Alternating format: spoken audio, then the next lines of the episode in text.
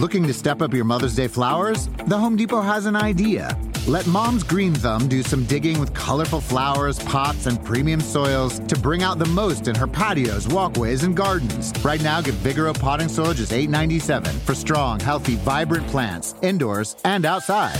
Shop our wide selection online and pick up your order in store and give Mom the gift of a beautiful garden. Get Vigoro potting soil just $8.97 at the Home Depot. How doers get more done. See homedepot.com slash delivery for details. Life is a highway, and on it there will be many chicken sandwiches. But there's only one McCrispy. So go ahead and hit the turn signal if you know about this juicy gem of a detour. Hey, my name is Colt Cabana. I'm a podcaster, but most importantly, I'm a professional wrestler. I know this is an earwolf feed. You guys didn't sign up for any professional wrestling, but let me say something. If you don't think the genre of professional wrestling doesn't mix unbelievably well with a podcasting network based off of comedy, well, then that's your problem. Also, I'm not just a professional wrestler, I'm a comedian. My genre of wrestling is comedic professional wrestling. I'm one of you guys. I've been featured on WTF, Doug Loves Movies, The Chris Gethard Show. Every August, I go to the Edinburgh Fringe Festival and I perform a wrestling comedy show. But my background, my true love is wrestling. I've been wrestling going on 18 years now. And although I did have a cup of coffee in the WWE, I pride myself on the independent alternative wrestling scene. I've wrestled in some of the most unconventional places, including the Gathering of the Juggalos, which I have an audio documentary that you can listen to on Howl. But the Pro Wrestling Fringe series isn't about me. It's a storytelling podcast about some of the most bizarre, weird, wacky things that have happened in the world of wrestling. And not mainstream stuff like stories about John Cena or The Rock. I'm presenting to you short, post produced stories like about the time Ted Turner took a failing over seven foot giant from Argentina who couldn't cut it in the NBA and then threw him into his professional wrestling league. Or what about the wrestling promotion in Japan that's subtitled Super Handicapped Professional Wrestling? Where you can buy a ticket to watch a wrestler with cerebral palsy fight another wrestler who's paralyzed from the waist down. I'll even tell you about the greatest comedian that you've never even heard about. He wasn't a stand up, he didn't do sketch, he didn't train at the UCB. He was a professional wrestler. Stories like this that you probably have never heard before that you could just listen to on your commute and enjoy. To hear all these stories and the complete archives of my podcast, The Art of Wrestling, sign up at howl.fm Use my promo code COLT. Listen for free for a month. You've always heard of the weird community of professional wrestling fans? Well, now you're one of them. And we love having you. Enjoy the stories. Thanks. I'm professional wrestler Colt Cabana. This is Pro Wrestling Fringe. Unique stories from a unique genre. I make a living wrestling on the outskirts of televised professional wrestling. I've wrestled at fat camps, dirt patches in India. I've wrestled for the Inuits in the northernmost part of Canada. I've wrestled on the border towns in Mexico, with the Aborigines in Australia. From entertaining the hipsters mixing lucha, burlesque, and cheap beer, to the ICP fans at the Gathering of the Juggalos. I have one of the oddest and most diverse resumes in my profession. The Pro Wrestling Fringe podcast is about sharing the bizarre stories, not that have happened to me, but that have been told in the locker rooms and spread from generation to generation. And that's what they are stories. Unique stories from a unique genre. On this episode, David Bixenspan and I worked together to help retell a story about race relations in the Southern Wrestling Territory. Directly after the story, I talk with Bix himself and we help further the discussion. But for now, sit back and enjoy this wonderful story Black and White.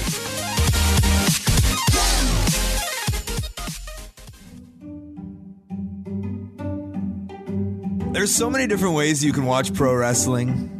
I mean, we're now in an era of communication where there's thousands of blogs and podcasts that break down and analyze every meticulous move that the professional wrestler makes. Heck, even French philosopher Roland Barthes' 1957 book Mythologies tries to break down the art form in an essay titled The World of Wrestling. You should give it a read, it's, it's actually pretty interesting. But if you're a kid, you're a little kid like you and I both were at one time and maybe might be right now, I mean, you just watch it. You just sit back and you let them entertain you. It's it's very simple. It's baddies versus goodies, bad guys versus good guys, blue eyes versus villains, the heels versus the baby faces. When you break it down, I mean, that's all pro wrestling really is. One of the wrestling territories of the mid 20th century that's a perfect example of this philosophy was Memphis, Tennessee. Now, thanks to Andy Kaufman and all the national press brought to the Memphis spotlight, most casual fans know the name Jerry Lawler. He was a god to the wrestling fans in Memphis. Well, he kind of was actually. He was he was the king. And Jerry Lawler wrestled all different characters throughout the years, and you'd know exactly who the good and who the evil is when you're wrestling guys like Lord Humongous and Colossus of Death. Take a guess who's good and who's bad on that one. And before Lawler, there was Lawler's mentor, the fabulous Jackie Fargo. But before both Lawler and Fargo, the biggest star in the Bluff City was a guy by the name of Sputnik Monroe. And in the ring, he was a heel. He was actually one of the original cool heels. But he was also one of wrestling's biggest heroes for his actions outside of the ring. Roscoe Monroe Brumbaugh debuted in 1945 and kind of just floated around the Southeast wrestling territory for the first 12 years of his career. He was a journeyman, a globetrotter. He went by all types of names. None, none would ever really stick though. Rock Monroe, Rocky Monroe, Elvis Rock Monroe, Pretty Boy Roque, which is basically just rock with a Q in it. And it wasn't until 1957 that his career it would change forever. On the territorial wrestling scene, wrestlers would travel on what is called a loop. You would do a show in Evansville, then drive to Nashville, finish your match, and head to Louisville, setting up the matches and angles in one town, then going to the next town and doing the exact same thing. Then you'd come back the next week to the same towns to further those stories. Rinse, wash, repeat. That was the equation that they used for years. It was part of a never ending loop. So, on his way from Mississippi to Mobile, Alabama, Monroe decided to pick up a young black man who he found hitchhiking. Not only did he give him a ride, he brought him to the show with him. And as they got out of his car and walked into the arena together, they were met by a woman. Now, this woman, she was not happy at the sight of this. Swearing at him, cussing at him, berating him for daring to be around a black man. Now, Monroe, he was great. He wouldn't and didn't tolerate this type of bigotry. So that night, he decided, well, he'd get a little revenge. He and his friend, well, they parked themselves behind the curtains leading to the locker rooms. They positioned themselves accordingly, mischievously planning to really get back at this lady. And then, and then they did. Finally, getting in place, opening up the curtains halfway, and then, then they pretended to make out with each other. Very odd, but the lady wasn't happy about this. She was enraged. She was beside herself. She was yelling to anyone, anyone who would listen. And then she spit out the worst insult that came to her mind at the time. You're nothing but a goddamn Sputnik. A Sputnik. For those of you who don't speak 1950s slang, she was calling him a commie by the way of the Soviet Union's successful space satellite launch. A Sputnik. And so that night, with a white streak ever present in his jet black hair coming in at 220 pounds of twisted steel and sex appeal, Sputnik Monroe was born. At the start of 1959, after 12 years of just kind of floating around, Sputnik Monroe made his way to Memphis Wrestling, and before long, a legend was born. Sputnik always had a special relationship with the black fans. When I say that, I, don't just mean that he appealed to them, I mean he would hang out with them. Those were his people. Dressing up in brightly colored suits, complete with a hat and walking stick, the guy would spend his free time at black nightclubs and bars on Beale Street, congregating with his public. And boy, this ruffled a lot of people's feathers, including, including the local police. And they started arresting him on all sorts of trumped up charges like mopery with attempted gawk. I don't even know what that means. Monroe wouldn't back down, though. He'd show up in court and he'd battle these charges, you know, with his lawyer. A black lawyer. And this was a big deal. I mean, that's that's not something that happened. On record, he was the first white man in Memphis to ever do such a thing, to make that kind of statement. That was groundbreaking on its own. But Sputnik, his heroism, it wouldn't stop there. It was 1959 and segregation was in full force, especially in Memphis. Weekly wrestling matches would take place at the Ellis Auditorium, and business was it wasn't doing really as well as it could. The floor level had plenty of unsold seats. In wrestling, we kind of like to say the fans came dressed up as chairs. However, there was a small sellout in the building. Every single week. It was in the balcony, you know, the, the place where the black fans were forced to sit, segregated from the rest of the people.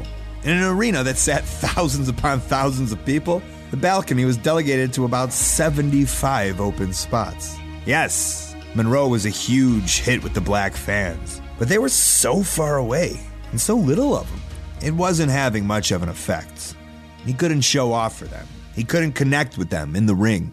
He couldn't wrestle for them.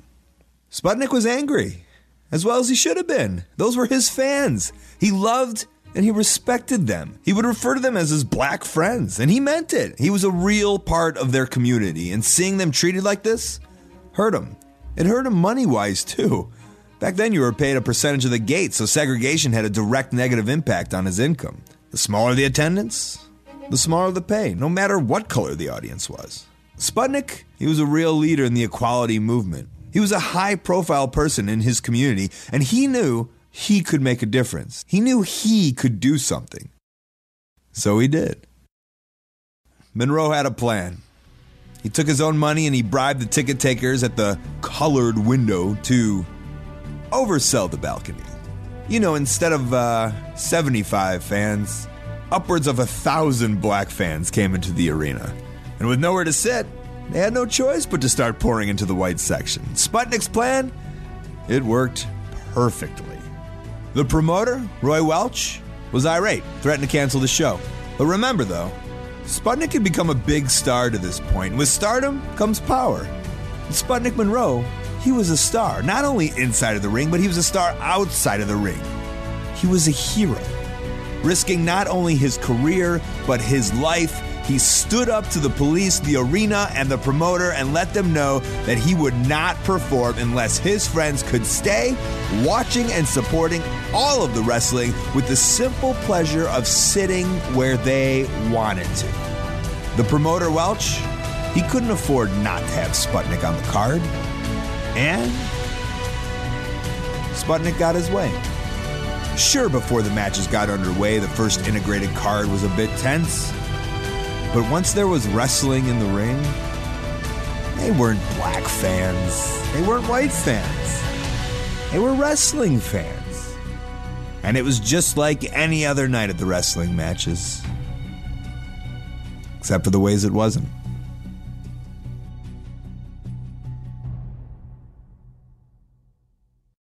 Invincible. Here with David Bixenspan, who helped write and collaborate today's story. Dave, how are you doing? I'm doing pretty well today. An interesting story. I think a great story. You know, when I, when I came to you and I asked about different stories in the wrestling world, this is the this is the first one that we collaborated on. How come this one came to mind? I'm gonna be honest. Like, I, it was maybe one of the things that would have just been batting around, and then you know we kind of started putting this together like not long after the Hogan stuff happened, and in my head I was like what's something that kind of reverses that? Here's something that's not racism. Here's someone that's actually doing good in wrestling when it comes to race relations and all that. And I thought like that's something positive and it fits into kind of what you were trying to do in here. And it was also something that even before I mentioned it to you, I kind of had a feeling you would be into. So yeah, I mean that's just that's kind of how it came to mind. Was there like any other cases? Is this like the first documented case you know, of this kind of action going on. There's, there, there must have been other heroes just like this. Yeah, I mean, I'm sure there's there are other people who maybe did similar things, just maybe not on that scale. Certainly, but in the South, you know, when it comes to Jim Crow and all that, I mean, I can't really think of any other, you know, at least, you know, white wrestlers that went to the lengths that he did. Um, you know, later on, a little bit even, you had some black wrestlers who maybe would have stood up for something, and then others, you know, were kind of in solidarity with them. Although this wasn't in wrestling, but there was one year in the NFL, I forget it was the NFL or AFL All Star game that Ernie Ladd, and he may have been in wrestling at this point, and I can't remember, but he may have just been doing football. That I think it was in New Orleans, and the players got there, and it's like, hey, wait a second, you know, because it's still pretty bad, even if there wasn't outright se- officially segregated. It was pretty bad with you know the environment for the black players, and he stood up for how he felt and the right and his rights, and he eventually got a lot of players, black and white, to stand alongside him, and they moved the game to Houston. I mean, really, the the Sputnik thing is unique though because it had such an impact on the future of Memphis. Like the the thing I just mentioned with Ernie Ladd, which was after the Sputnik stuff, I mean, it, it's not like it had lasting impact on New Orleans. I mean, New Orleans was angry that they lost the game, but that was about it. I mean, Sputnik, you know, like you talked about, first white man to be represented by a black lawyer in the city of Memphis. First, then then he was the catalyst for integrating the crowd at the matches. Did he finish out his career in that Memphis area? I know a lot of this was covered in Memphis Heat.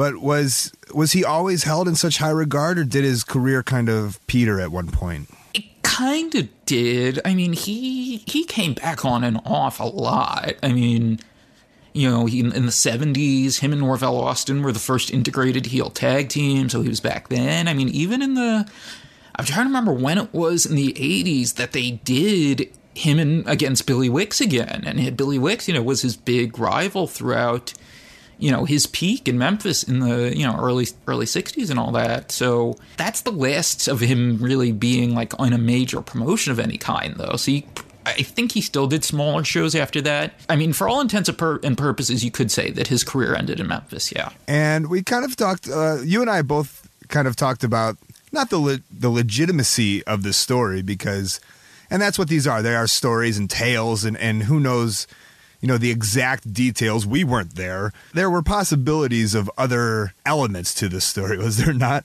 Yeah, and I mean, you know, just to show how hard it is to try to research some of these things, as big a part of wrestling lore and Memphis lore and even, you know, Southeast race relations lore this is, we tried. We talked to Memphis historians. We could not find the date of that card that for, with the first integrated crowd. And like I'm thinking about it, I'm talking to friends, and like we're coming to agreement. Like it's probably because the the media in Memphis at the time was not exactly friendly to the uh, black population of Memphis, so they probably just didn't cover it. And so, oh, as far as what you were saying though, with the story, I mean, there is a version of it that goes that uh, Roy Welch, who was the promoter, didn't have a problem with letting in black fans. I mean, maybe he, you know, whether he was or wasn't a racist, that he did recognize that it was ridiculous that the uh, Ellis Auditorium segregation was holding back his business and worked with Sputnik and they put the heat on Sputnik because he was a heel. Or that Sputnik did do it a little on his own, but it was with uh, Welch's kind of tacit approval, something like that. I tend to believe that there's something to it but I also feel like the way that's usually told, it still doesn't give Sputnik enough credit because I feel like it kind of treats him as a guy who wasn't that it, the convictions weren't real. And I mean, they clearly were. I mean, he was part of that community. He went to the black bars, the black clubs, anything. I mean, that was not a gimmick for him. So yeah, I tend to think it's partial, at least partially true, but I think that usually the way we hear that version doesn't give him enough credit. So I think it's somewhere in between. And I love the idea that it is pro wrestling. There's always workings behind the scenes. And not that I love the idea that the promoter could have been in on it, but that is still a possibility, especially in the world of pro wrestling that they use kind of an angle in order to draw more people or grab more attention is, is a definite possibility, I think. Part of the fascinating thing about all of it, which, I mean, you, we didn't even really get to delve into that much, is that he was a heel. I mean, he was a heel, and that's why kind of they were, it was able to work as well as it did.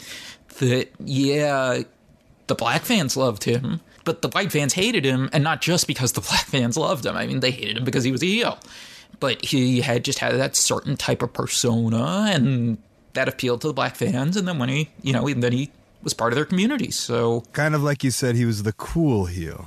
I'm sure there were other heels who got cheered in different places you know going back to the beginning of there being baby faces and heels.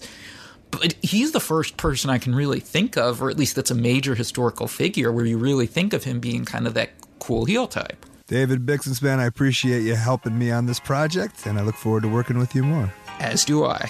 Thanks very much. David Bixenspan is a writer for the Figure 4 Weekly at WrestlingObserver.com. Has two very fun wrestling podcasts the 605 Podcast at 605pod.com and Between the Sheets Podcast with Chris Zellner at PlacetoBeNation.com or anywhere you get your podcasts from. Make sure you follow him on Twitter at David Bix. This episode of the show is edited and produced in my lovely studio apartment in Chicago, Illinois. Theme music is Invincible by Def Kev. Follow me on Twitter and Instagram at Colt Cabana. Listen to my free weekly podcast, The Art of Wrestling, where I sit down with a different wrestler each week in person in a different locker room all over the world to figure out the struggles and triumphs in their personal careers. ColtMerch.com is where you can buy a Colt t shirt of the award winning Wrestling Road Diaries series that I star in and produce. ColtCabana.com is my website where you can find all my links and even see what crazy part of the world I'll be wrestling in next. I also invite you to buy a t shirt at ProWrestlingTees.com, supporting independent and fringe wrestlers all over the world.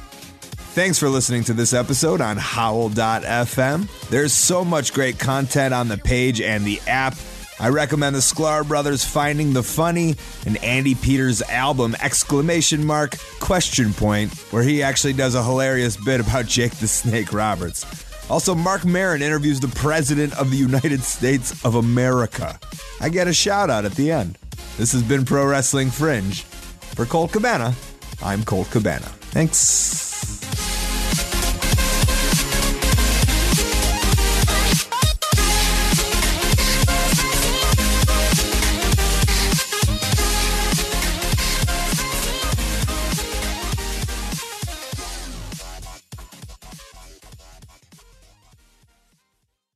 They bring in a diamond ring and Cadillac man to do a Model T job.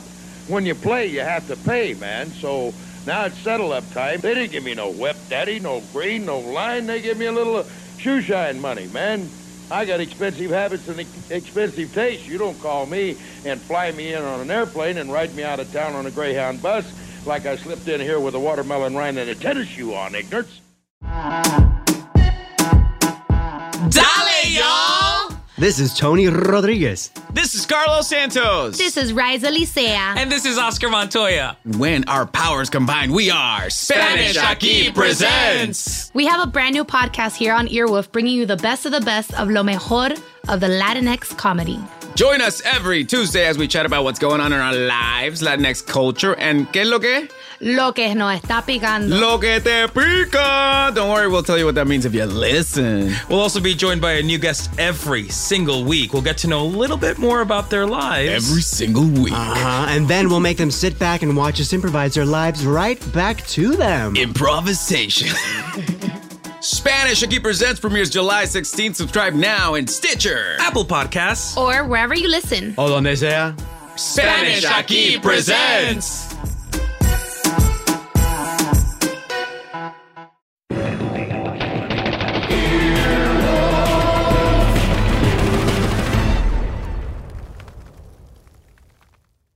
Start clean with Clorox because Clorox delivers a powerful clean every time. Because messes happen. Because. the charcoal mask. Great, because why would I put that on my face when I could drop it in my sink? This is what I get for multitasking. Ugh, why is charcoal so sticky? Hello? Hey, Janice. I am so sorry. I thought I was on mute. no, we don't need to reschedule. I'll just stay off camera. Ooh, yeah, that happens. So start clean with Clorox. Use Clorox products as directed. Life is a highway, and on it there will be many chicken sandwiches. But there's only one McCrispy. So go ahead and hit the turn signal if you know about this juicy gem of a detour.